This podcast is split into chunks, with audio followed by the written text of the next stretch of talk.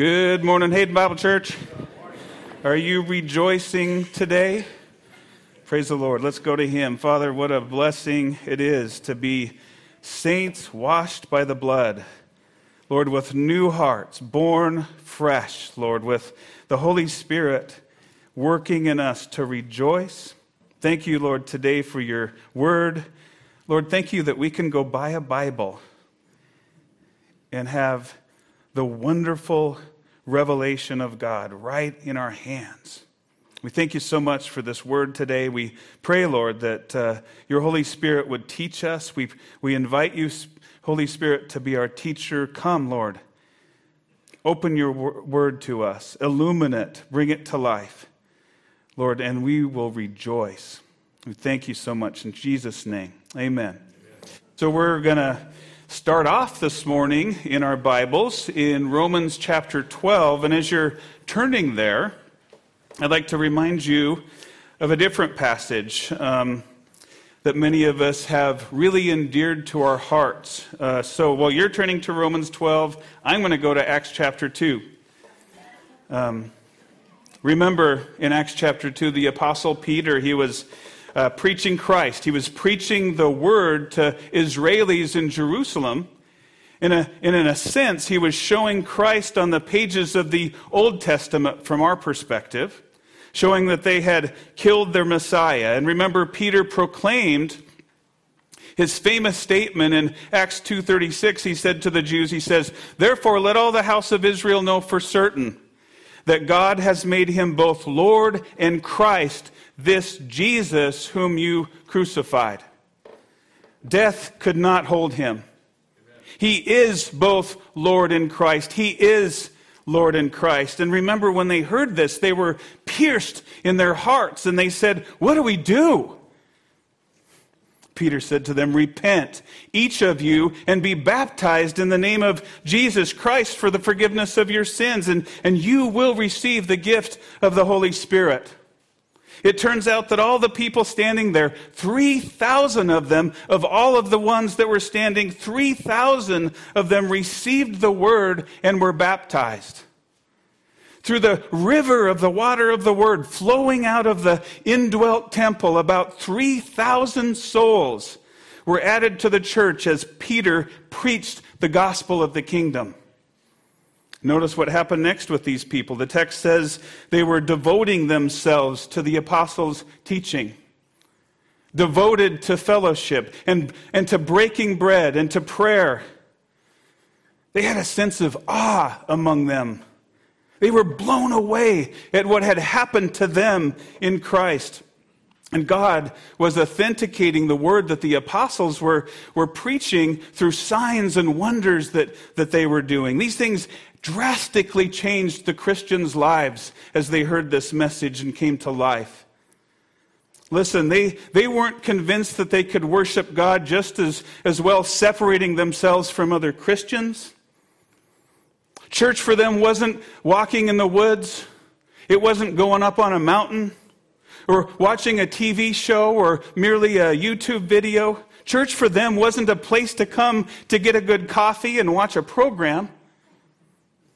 And certainly, they didn't go from church to church trying to find the place that was right for them or a good fit for their demographic. Instead of these things, they were together. They were devoted. They held their possessions loosely in their hands. They, they had intimate knowledge of those who were in need because they were committed to the saints and they knew each other. They were in proximity to one another. They, they went to church together. They ate together. They were glad to be with each other. Their fellowship was sincere. There was no pretense, no grandstanding, no show offs. They praised God. They were a light shining bright, and they were having favor with all the people, the text says. And the Lord kept growing their number as more and more people got saved. They were devoted they were accountable, and they were serving. They were a healthy body of believers. This morning, we're continuing our series on God's church, zooming in a little bit closer to consider membership in God's church and each of our duties as we consider that membership. As citizens in the city of God, each of us who are born again will increasingly grow to exhibit the characteristics of our great head, Jesus Christ. And Jesus Christ himself, the head of the body, the captain of our city has made us who live in the city citizens. He's made us members, another, to use another analogy, according to his mercy and grace. He's made us members via the cross of Christ and in the forgiveness of his blood by grace through faith, he, by the washing of regeneration and by the renewing of the Holy Spirit. And we as a church, we model that membership through our local affiliation, local membership. We model it as devoted and, and accountable saints in God's household, serving and loving Him as we look outside of ourselves, serving Him as we serve one another. Let's see very clearly this morning that in the city of God, God's church is the one another city. This is the one another city. You know, one of the most threatening dangers to healthy church life is an inordinate self interest. An introspective, morbid self interest and self focus that separates itself from others. Evaluating others with a critical spirit and finding that others fall short of your standards. A healthy church life is a life lived in the community of God's people. God has designed his church to be a one another community, a membership community marked by, for example, people devoted to one another in brotherly love. People speaking the truth, the word of God, the truth to one another, forgiving one another, serving one another, submitting and yielding to one another. More on this later. But for now, it's imperative that I have a healthy view of church membership so that God's design for my devotion and my accountability and my service can be lived out rightly, all to the glory of God. Let's take a look at the passage that you're at this morning Romans 12, 3 through 5. Paul writes, and he says, For through the grace given to me, I say to everyone among you, not to think more highly of himself than he ought to think, but to think so as to have sound judgment, as God has allotted to each a measure of faith. For just as we have many members in one body, and all the members do not have the same function, so we, who are many, are one body in Christ, and individually members one of another. In our theme song for the series, O Church Arise, in the very first stanza, we sing the truth that Christ is our captain. He's the one leading our charge, He's the head. And you and I are members of His body. Christ is head. I'm not the head. None of us are the head. Christ is head. Just for some context, in Romans chapters 12, the first 11 chapters of Romans is the, is the most detailed and full and wonderful explanation of the glory of Christ in the gospel that's ever been penned anywhere. And just prior to Paul's final crescendo of praise to God for this amazing plan of salvation and deliverance from the wrath of God through the gospel, Paul makes a sobering statement regarding God's purpose and his heart. Romans 11:32 he says for God has shut up all in disobedience so that he might show mercy to all. In other words, everyone for all time is guilty before God, and through this writing has been demonstrated to be guilty and deserving of the wrath of God, and based on the law of God, should be thrown into hell. In chapter 11, verse 32, God says that He has shut up all in disobedience. In essence, by proving everyone's sinful depravity, he's shut our mouths regarding our own self proclaimed right standing and high personal merit before God. He's shut up all in disobedience for a purpose. And here's the purpose so that he may show mercy to all, the text says. Without the mercy of God, there's no hope of salvation, no hope of right standing before God. So only by his mercy can we, Jew or Gentile, receive deliverance from his judgment. He has to show us our guilt so we can see. And so we can see that we need his mercy. And because all who call on the name of the Lord will be saved, will be shown mercy. In fact, in Romans 10 13, Paul writes and says, For whoever will call on the name of the Lord will be saved. And as we transition into chapter 12 of Romans, where we're at today, we find that this salvation, this new citizenship in the city of God, is manifested outwardly through a profound change in the life of the one saved. Your doctrine, your understanding of Christ and what he's done, Romans chapters 1 through 11, is lived out in real life. A change happens. Romans chapters 12 through 16. Just before our passage this morning, Paul writes that famous statement in, in Romans 12, 1 and 2. He says, Therefore, by the mercies of God, the same mercies I've been telling you about for 11 chapters, the same mercies through the cross that saved you from hell, as a result of those mercies, present your whole life to God as a living sacrifice. Give it all a well pleasing sacrifice of your very life to Him. This is spiritual worship. And, and remember, God is seeking those who will worship Him in spirit and truth. And then in verse 2 of, uh, of chapter 12, he says, Do not be conformed to this world. Do not passively sit back and, and let the world mold you into whatever it deems best. By the way, some of us are allowing ourselves to be molded by the world, and it's hurting us. It's hurting our one another membership. Just so you know, it could be time to close your Facebook account. Maybe today. You're being molded, and it isn't lovely. You're sinning. Could this be you?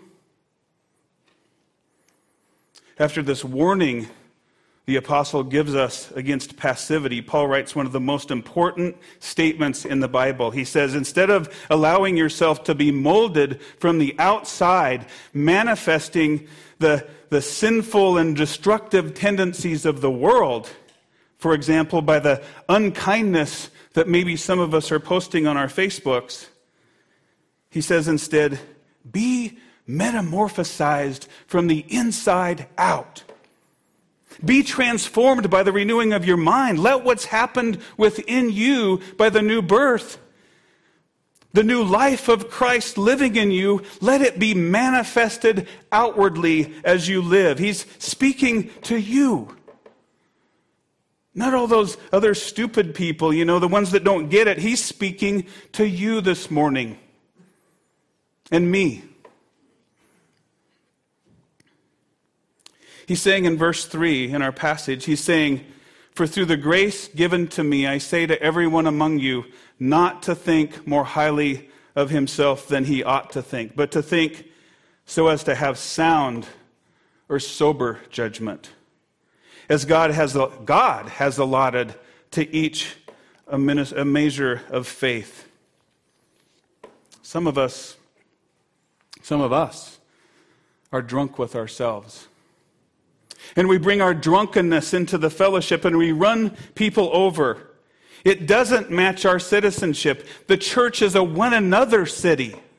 And you and I, by the grace He's given to us, in the measure that He's given us that grace to produce the fruits that He's assigned to us, should never think more highly of ourselves than we ought to think, the Bible says.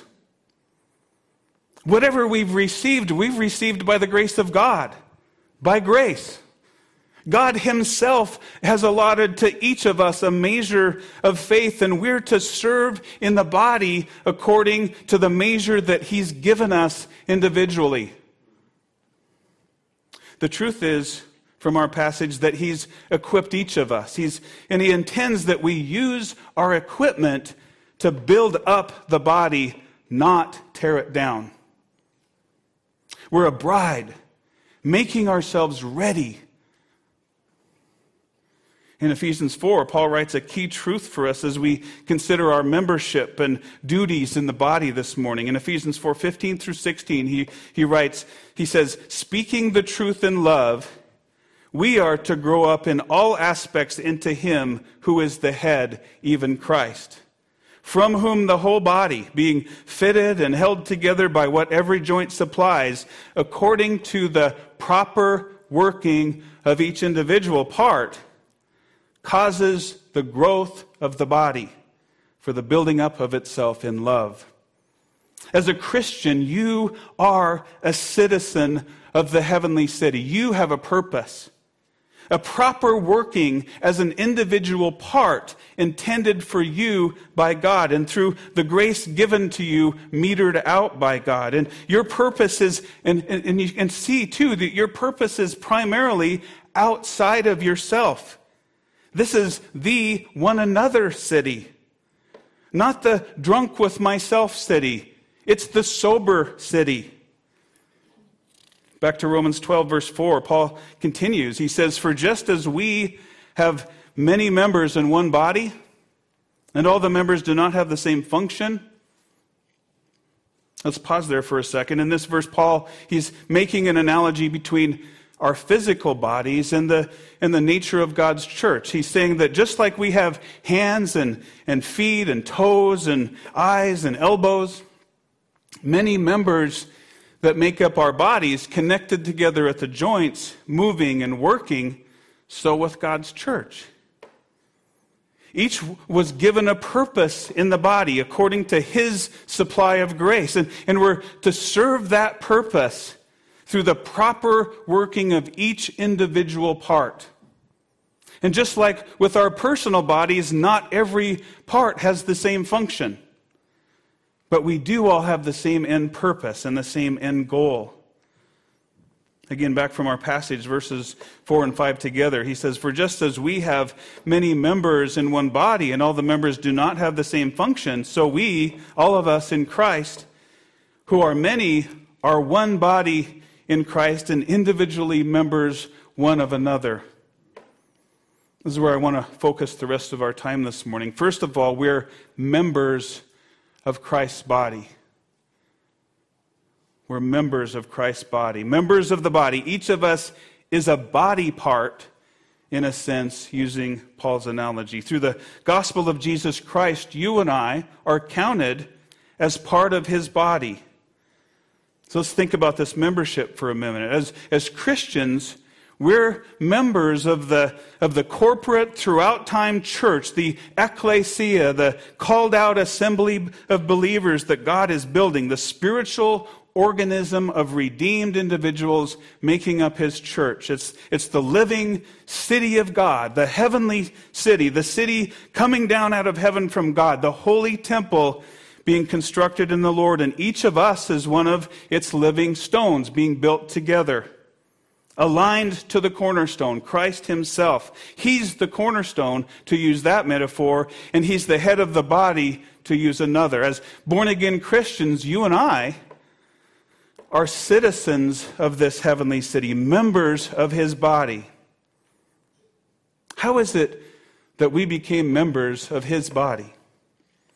Well, first of all, we're members by His election. We're members by His election. Remember from Ephesians 1, verses 3 through 5, it says, Paul writes and says, Blessed be the God and Father of our Lord Jesus Christ, who has blessed us with every spiritual blessing in the heavenly places in Christ, just as he chose us in him before the foundation of the world, that we would be holy and blameless before him. In love, he predestined us to adoption as sons through Jesus Christ to himself, according to the kind intention of his will, to the praise of the glory of his grace, which he freely bestowed upon us in the beloved. Remember as well from Romans chapter 9, he describes us as a church. He, he says that we're vessels of mercy, which he prepared beforehand, even before creation, for glory, even us, whom he also called not from among Jews only, but also from among Gentiles, even in Hayden, vessels of mercy. We're members of his body by election. He's marked us out from even before the fall to be rescued from his just wrath through the cross of Christ. Why? According to the kind intention of his will. That's why. To the praise of the glory of his grace. That's why. By the way, it's okay to lift up your hands and praise when we sing songs here for that reason. Similarly, we're members of his body by baptism. Those of us this morning who are Christians have been baptized into Christ. Remember from Romans 6, Paul writes in verse 3, he says, Do you not know that all of us who have been baptized into Christ Jesus have been baptized into his death?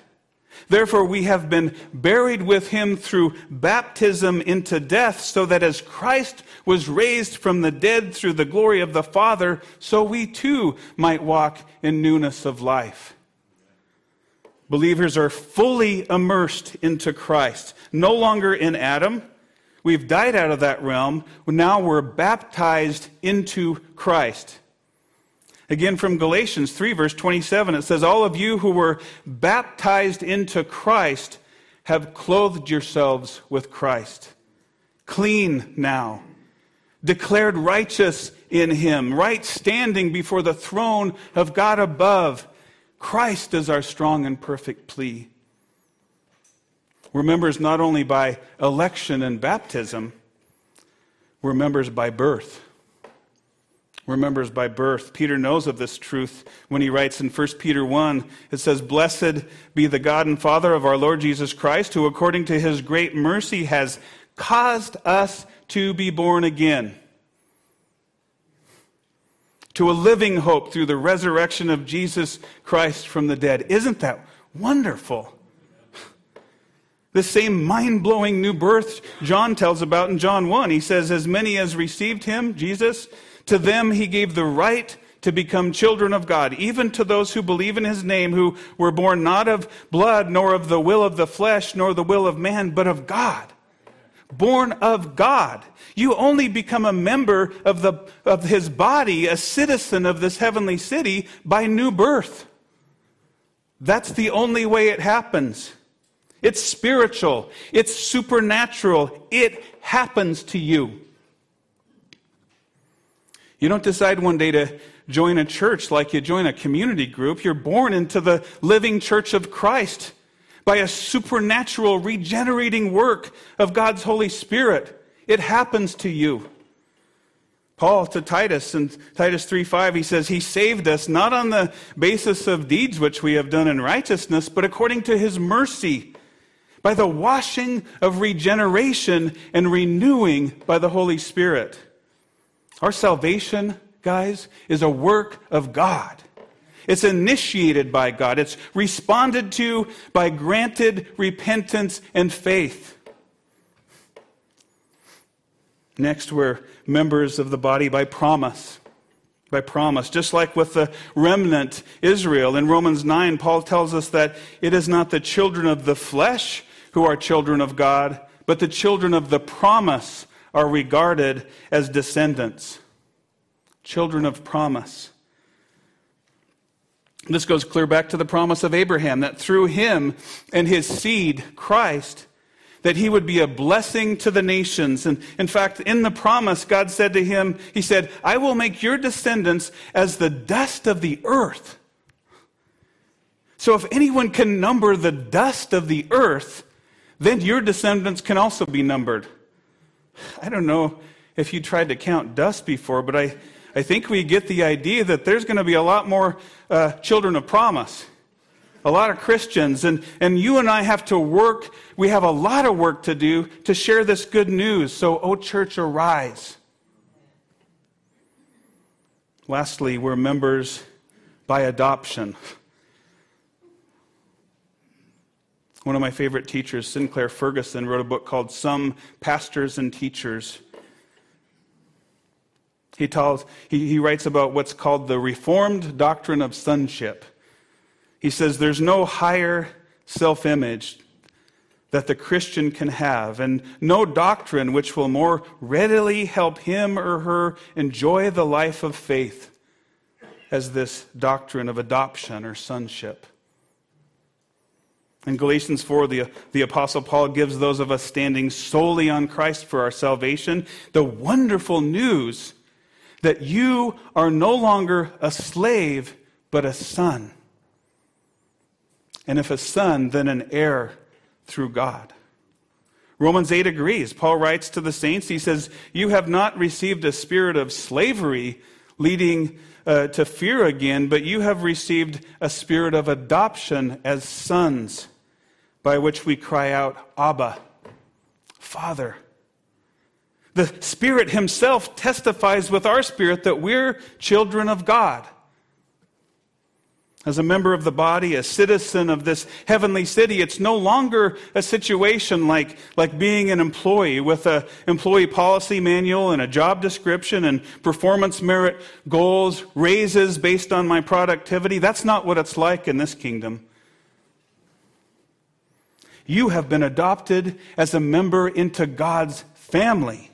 This is a household, and now you, as a believer, are one of his children, and it's all legal, by the way.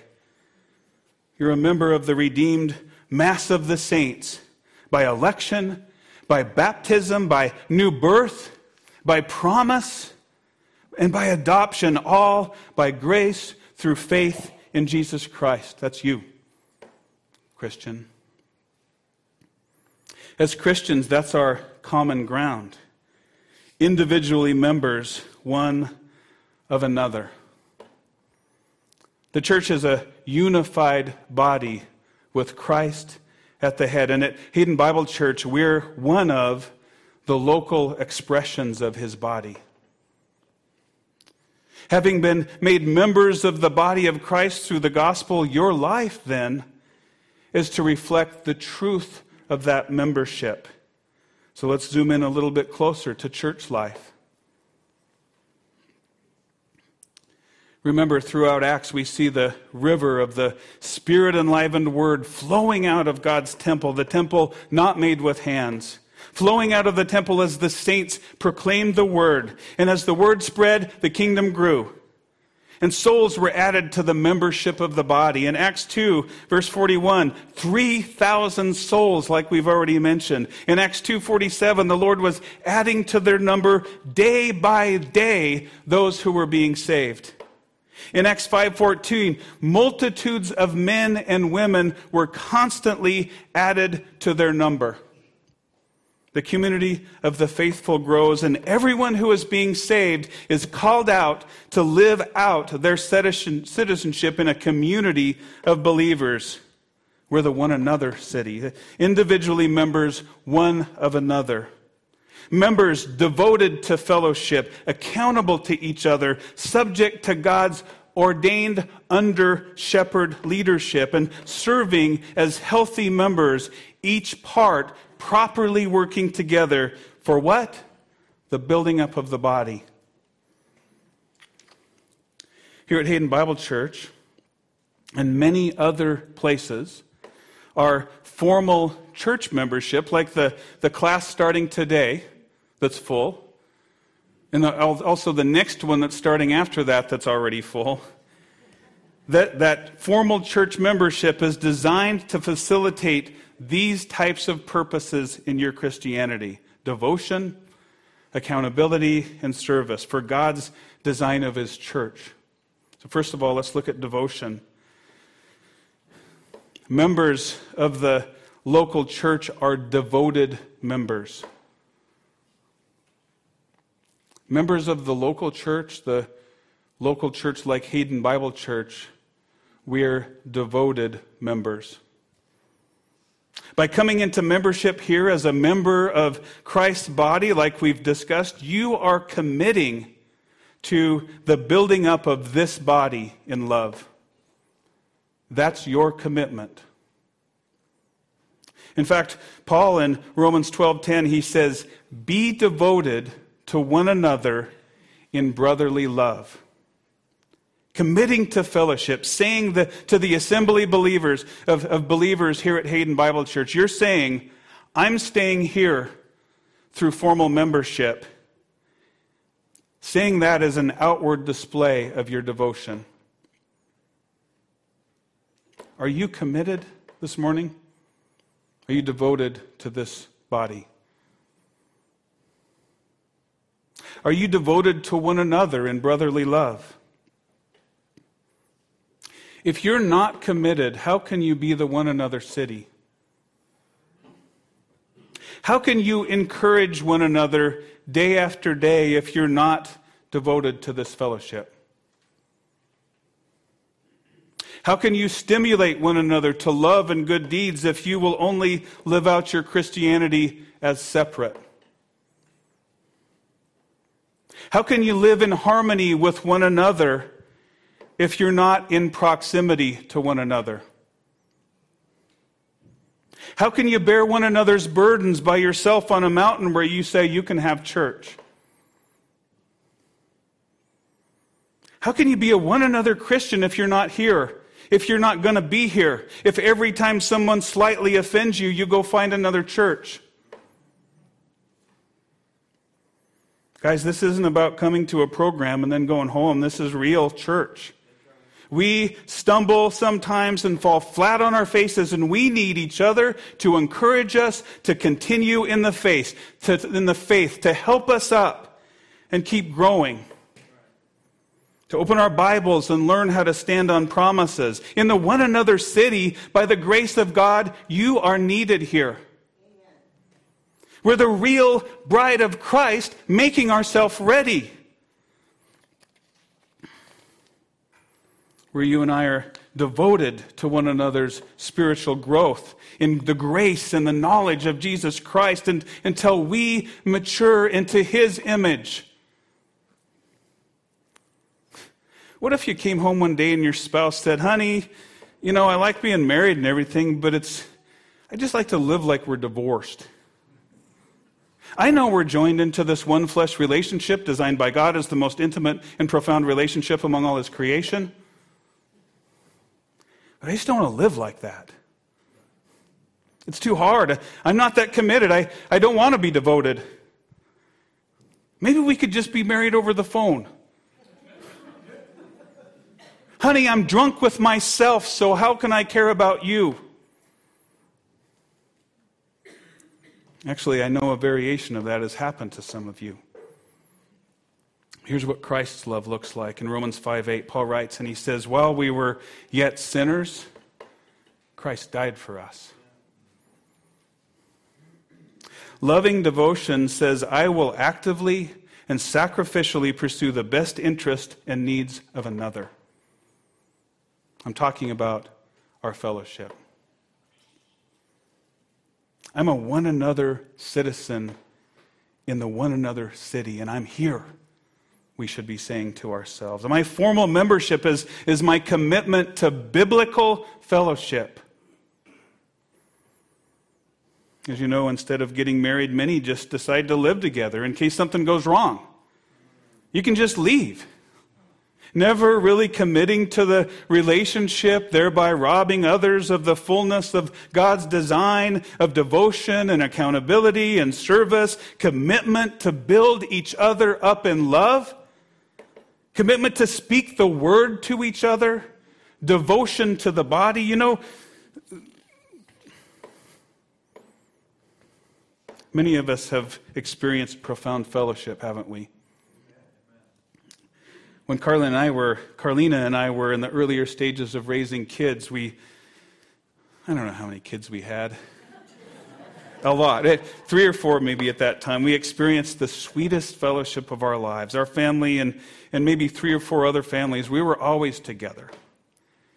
We went to church together. We had small groups together. We celebrated birthdays together. We hunted and fished together. We encouraged each other in the Word together. It was all centered on Christ and his kingdom. Like many of you today, our lives our schedules revolved around fellowship. This church setting isn't a place for any of us to come only for our spiritual experience. It's a place devoted to each one's maturing into the image of Christ. That's why you're here. You're here to help me mature, to grow up in all aspects into Him. Is that why you're here? I, I really hope so because I'm trusting that when you entered formal membership here that you take that really seriously. Because I don't want to mess around. This is real. I don't want to be stuck like this forever. And I know you feel the same way. I want to grow. Next, in the one another city, God's church is the place of accountability. Members of the local church are accountable members. First of all, we see in Scripture the pattern is that the church grew. As the church grows, so grows the stewardship of God's under shepherds. 1 Peter uh, 5, Peter reminds us that these under shepherds uh, have a stewardship. He says, I exhort the elders among you as your fellow elder and witness of the sufferings of Christ and a partaker also of the glory that is to be revealed. Shepherd the flock of God among you. God commands that the elders shepherd the church. God has designed the daily operations of His church, the membership of His church, to be shepherded by men appointed to this responsibility, this stewardship to elders. As the numbers are added to the church, so does that responsibility increase. And, and that shepherding takes place primarily through the ministry of the word to the saints. And of course, that carries a great responsibility. And we're going to learn way more about eldership and other aspects of accountability, including church discipline, as our series continues. But before we move on to our third item, service, I want you to know that accountability in the Christian life, in the one another city, isn't just something the elders take care of. It's not just somebody for something for someone else. I take a look at Galatians 6 verses 1 and 2, uh, the Apostle Paul writes, he says, Brethren, did you hear that first word? Brethren. That's you and me. Even if anyone is caught in any trespass, you who are spiritual, restore such a one in a spirit of gentleness, each one looking to yourself so that you too will not be tempted. Bear one another's burdens and thereby fulfill the law of Christ. Can you hear fellowship in there? Can you hear accountability in there? Notice that, at least from this passage, we know from many others that God intends that holiness and purity be the mark of his church. And you and I, brethren, by his design and under the convicting ministry of the Spirit, are part of this process of maturing one another, of walking in cleanness before the Lord, shining his light as brilliantly as possible. Notice he says, You who are spiritual, restore such a one in Galatians 6. You are spiritual. One another accountability is based on a spiritual instead of fleshly foundation. And then also notice that the accountability in this case intends for there to be restoration, not condemnation for the one who's stumbled, and that one another ministry is to be with a spirit of gentleness as well, not abrasiveness, not hurtfulness, not meanness. Watching out for ourselves as well. We don't want to end up in sin along with the one that we're loving on, do we? Paul says, Bear one another's burdens and thereby fulfill the law of Christ. In terms of accountability in the one another city, the word says that we teach and admonish one another. We speak the truth, God's word, to one another. We outdo one another in showing honor. Isn't it easy if you look through Scripture to see that the church is the one another city and, and accountability can only be lived out in the close fellowship of body life? We have to be together. That's God's design. Finally, members of the church are serving members. Serving members. Serving members through comforting, through care, through hospitality, through encouragement, through stirring up, through teaching, through admonishing, through exhorting. The Apostle Paul in Galatians 5, he writes and says, For you were called to freedom, brethren, only do not turn your freedom into an opportunity for the flesh, but through love serve one another. Again, in 1 Peter 4, as he, uh, 4.10, Peter writes and says, and As each one has received a special gift, employ it in serving one another as good stewards of the manifold grace of God. In fact, in the church, the world knows that we are Christ's disciples as we love each other, sacrificially, preferring our brother or sister over and above ourselves. Are you committed to serving here? Do your outward interests, maybe your passions, maybe even your job, maybe your kids' activities, maybe even your fears, do they pull you away from the one another life that God has designed in His church? Could you make a change in your life that would better allow for God's design for your membership in His church? We've all, here at Hayden Bible Church, we're constantly blessed by the service of each other, even today, the service of each other in this specific body of believers. And I wanted to sh- just close here with a, a passage from Hebrews. The writer of Hebrews writes and says, Beloved, we are convinced of better things concerning you and things that accompany salvation. Though we are speaking this way, for God is not unjust so as to forget your work and the love which you have shown toward his name in having ministered and in still ministering to the saints.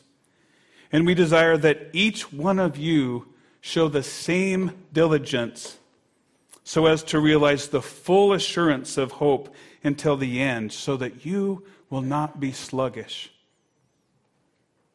but imitators of those who, through faith, and patience inherit the promises. Because God's church is the one another city. All right, let's pray. Father, we're grateful for the truth of your word that you've brought us into your design for fellowship, for your design for interpersonal ministry, for service, accountability, devotion to one another, Lord, in this body.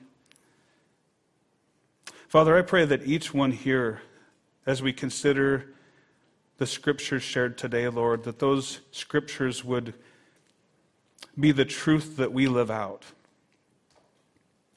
I thank you so much for the work that you've already done here, Lord. What a bright, shining place to see the way the saints at Hayden Bible Church serve you. And Lord, we pray that that would happen even all the more, so that you would receive all the more glory, Lord, as we walk out your design for your church in terms of membership and the duties of our membership, Lord. In Christ's name, amen.